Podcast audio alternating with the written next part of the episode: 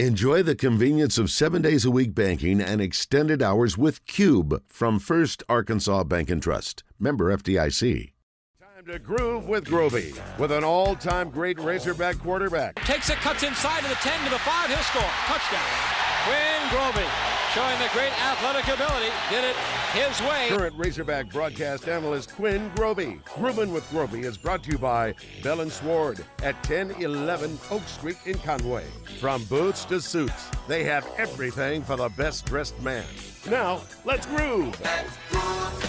Maybe it's because I was up too late last night. Maybe it's because I had a odd combination of uh, beverages, but it never occurred to me to ask him before. But Quinn, is that your is that your full first name? It's not shortened for anything, is it? Quinn? Yeah, Yeah, my first name is actually Roland. Roland. And, uh, I, I, yeah, and R O L A N D. And I was like, I don't know what the hell my parents were thinking with that, but they came up with Roland, and uh, I decided to go roll with Quinn. Right. so I, I hadn't been rolling since I was like four. so it's Roland Quinn Grovey. That's right. Where did the names come from? Are those family names, or they just pull them out of a hat?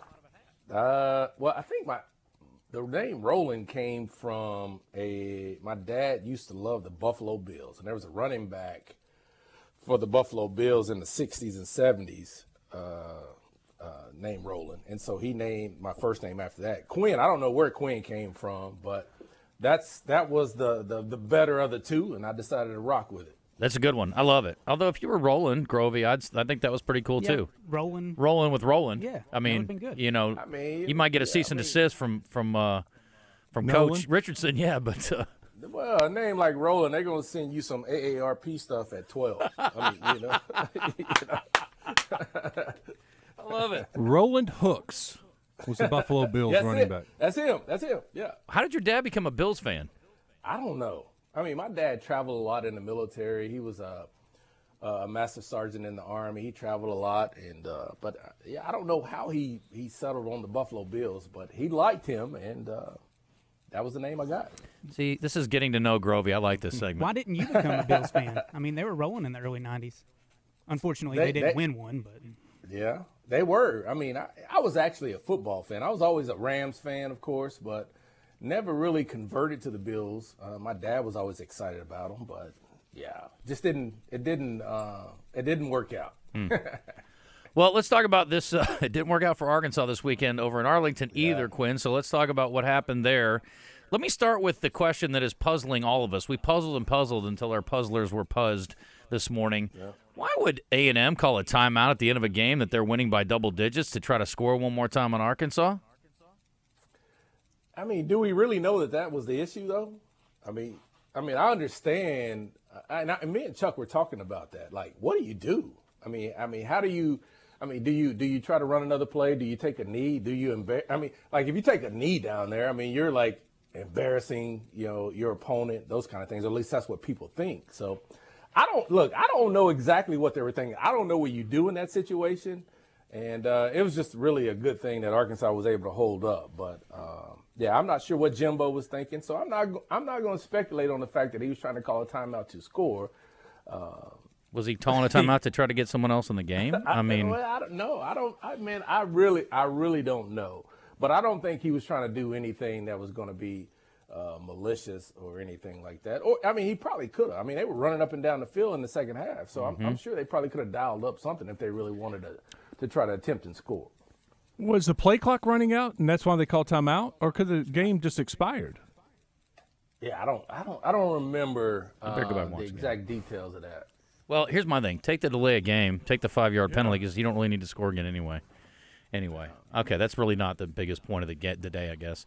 Uh, where did it all go wrong in your opinion for Arkansas on Saturday? Well, you know, I think it started with I think it started right before the half. I mean, when you didn't get that fourth down, you gave A and M an opportunity to, to score right before the half. And I'm certain people have talked a lot about you know what the plays we've run on fourth down. Um, but I think it started right there, and then you get it back on the first play of the second half, and you think, okay, this thing is about to turn. But then A and M kicked it into high gear. Uh, and, and gave us fits in the second half. I just thought that they spent so much time in our backfield. I mean, they just disrupted everything that we did. uh, it felt like it felt like the plays we were running were you, know slow to develop, and A and M was like, we're not going to give you time to have things develop. And so with the, the, you know the seven sacks, the 15 tackles for loss, I mean that was very difficult for Arkansas to deal with. KJ, you know it was hard for him to see what was going on. They tried to dial up a few uh, deep shots, but A&M was able to get to him. So when you when you run the ball for 42 yards, I mean that's that's a bad situation for you. And then defensively, I mean you just you, you let them you know you let them run it, you let them throw it, uh, and they were very effective. And then the punt return really really uh, hurt you as well. But I thought it I thought it all changed with what took place right before the half. What do you think happens though if Armstrong's able to make that catch following the fumble recovery and ties the game in the third quarter? Oh man, what I mean, anytime you can, you know, pull pull pull within uh, a tie or whatever in a situation like that, I think it helps. I mean, I mean, from a, a mental standpoint, Arkansas is just looking for something good to happen. Arkansas is looking for a big play and the one thing we talked about going into this football game was the fact that finding a way to get chunk plays were going to be critical because it's hard to go 15 plays, 76 yards versus a, an A&M defense. And we finally got a, a chunk play towards the end that you talked about, but you needed more chunk plays. And you weren't able to get those, and that was a key to the game. They, they just didn't provide those chunk plays. And I think that's something that Arkansas is continually trying to mm-hmm. figure out because this offense is not, I mean, I, don't want to say it's not built to go 15 plays and 76 yards. You're built to do that when you feel very confident running the football when they know you're going to run the football. Right. And I don't know that we're really comfortable in that situation right now. It's just a lot of stress. We talked about that yesterday, Quinn. That's a great point. I mean, it's just really hard to execute 15 plays in a row without, you know, a penalty or um, you yeah. know a drop ball or a you know guy misses an assignment yeah. or whatever. There's a lot of things that have to go right, and not getting explosives it makes things very very difficult for them for sure. So this week it's out of the frying pan and into the fire, and you're going up against a top-ranked offense in Ole Miss, a team that is scoring at a rampant pace. So you got the reshuffled offensive line. Let me get your thoughts there because there's really two schools of thought there. It's either hey we're doing this to be strategic, or hey we're doing this to be desperate, and we really have no other options. Uh, what, what's your feeling on that, and then, and how do you think it translates to the field on Saturday? Well, I don't know. Uh, that, that's the, that's really the honest answer. I don't know, and and I think when you're in this situation uh, I mean, you're danged if you do, you're danged if you don't. Mm-hmm. Uh, and so they have to just really decide what they feel is best. I don't think you make changes because the fan base is saying one thing or another. I think Sam and this staff uh, understands what they really want to try to do. So I think you stick to your principles. And if things don't work, I'm gonna go down with my principles. I'm not gonna I'm not going to just change because somebody wants me to change. You can go on social media and find 500 different solutions to your problem. Yeah. but uh, I, I, think that they're close to that, that football team. They understand what they need to do. But I do know that Sam talked about it earlier this season how the fact that if you make one change or two changes, all that is is just a domino effect across the line of scrimmage. And so now he feels like maybe he may need to make some changes and try to uh, shake it up just a little bit to, to get this offensive line a little bit more productive. So can they? Can you see a scenario where they keep pace with Ole Miss this weekend? If so, what do they need to do? Well, I don't think that I, I don't think Ole Miss's defense is all that. I mean, I don't want to say all that good because if right. they, they give us problems, then that's going to be a problem. But uh, yeah, but I think Arkansas will have an opportunity to move the football against. I mean, LSU was running up and down the field on them. Ole Miss has given up points this year and I'm certain they're probably going to try to take the Texas A&M approach. And and that's going to be Lane Kiffin's going to be like, look, they struggle when you bring a lot of pressure. And we're not, you know, fundamentally one of the better defenses in the SEC, but they've got talent over there. So I, I would expect them early on to bring a lot of pressure. So what does that mean for Arkansas? That means for Arkansas that it, it look, you, you start out doing the things that you need to do but the one thing that I've always done, even when I was playing and and, and uh, looking at, if if you're having a hard time blocking somebody, then you need to find ways to utilize their aggressiveness against them. I, I thought the, the the halfback screen, the rocket on Saturday was really good. I mean, mm-hmm. let them come up, make them feel like they're getting to you, drop it over their head. You don't have to block them. You can sometimes go uh, 20 personnel. You can put two running backs in the back, and you can actually do some triple option stuff where you read – two people, and you don't have to block them. You let your offensive line get to the second level where they can deal with a linebacker or a safety, and KJ can read, and, and you put more on his plate. And so I think it's going to be more of screens, draws, traps if you have a hard time blocking them if they're being very, very aggressive. Okay. Um, last year it was the red zone. This year, the number one complaint Yeah. is fourth and short. Yeah. So, what do you think? Give me your thoughts. Well, you know, I- and I will say, I mean, you know, on the very uh, against BYU, I did say on the broadcast, I was like, well, this was before. I was like, I, you know, KJ's gonna get, he's gonna line up and, and sneak this thing and get the first down. It didn't happen. And and and here's the deal I know about fourth down. And here's the deal I know about play calling.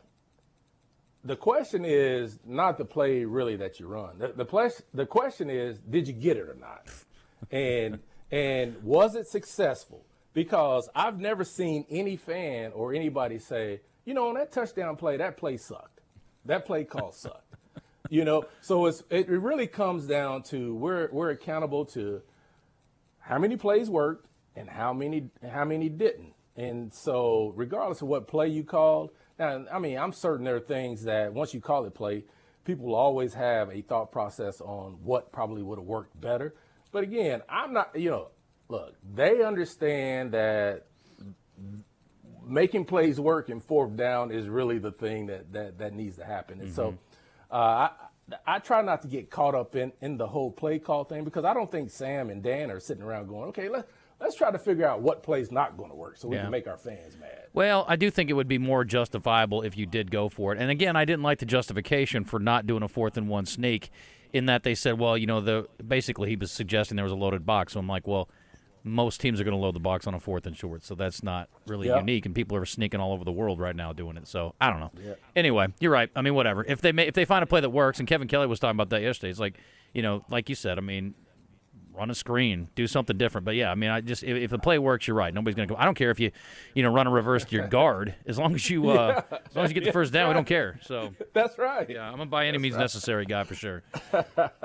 Quinn, last week uh, in the second half, the Razorbacks defense changed up and started. They started bringing the pressure, and and they got to to Johnson, Max Johnson, several times, hit him hard, and all of a sudden you saw his throws. I mean, he had some at the feet of his receivers. He missed some guys. Uh, they didn't ever get home and sack him, but you could tell that that, that made a difference. Do you think uh, that's something this defense continues to do? I think. I mean, I think. Look, I- know. I know we've given up a lot of points, you know, from a defensive perspective.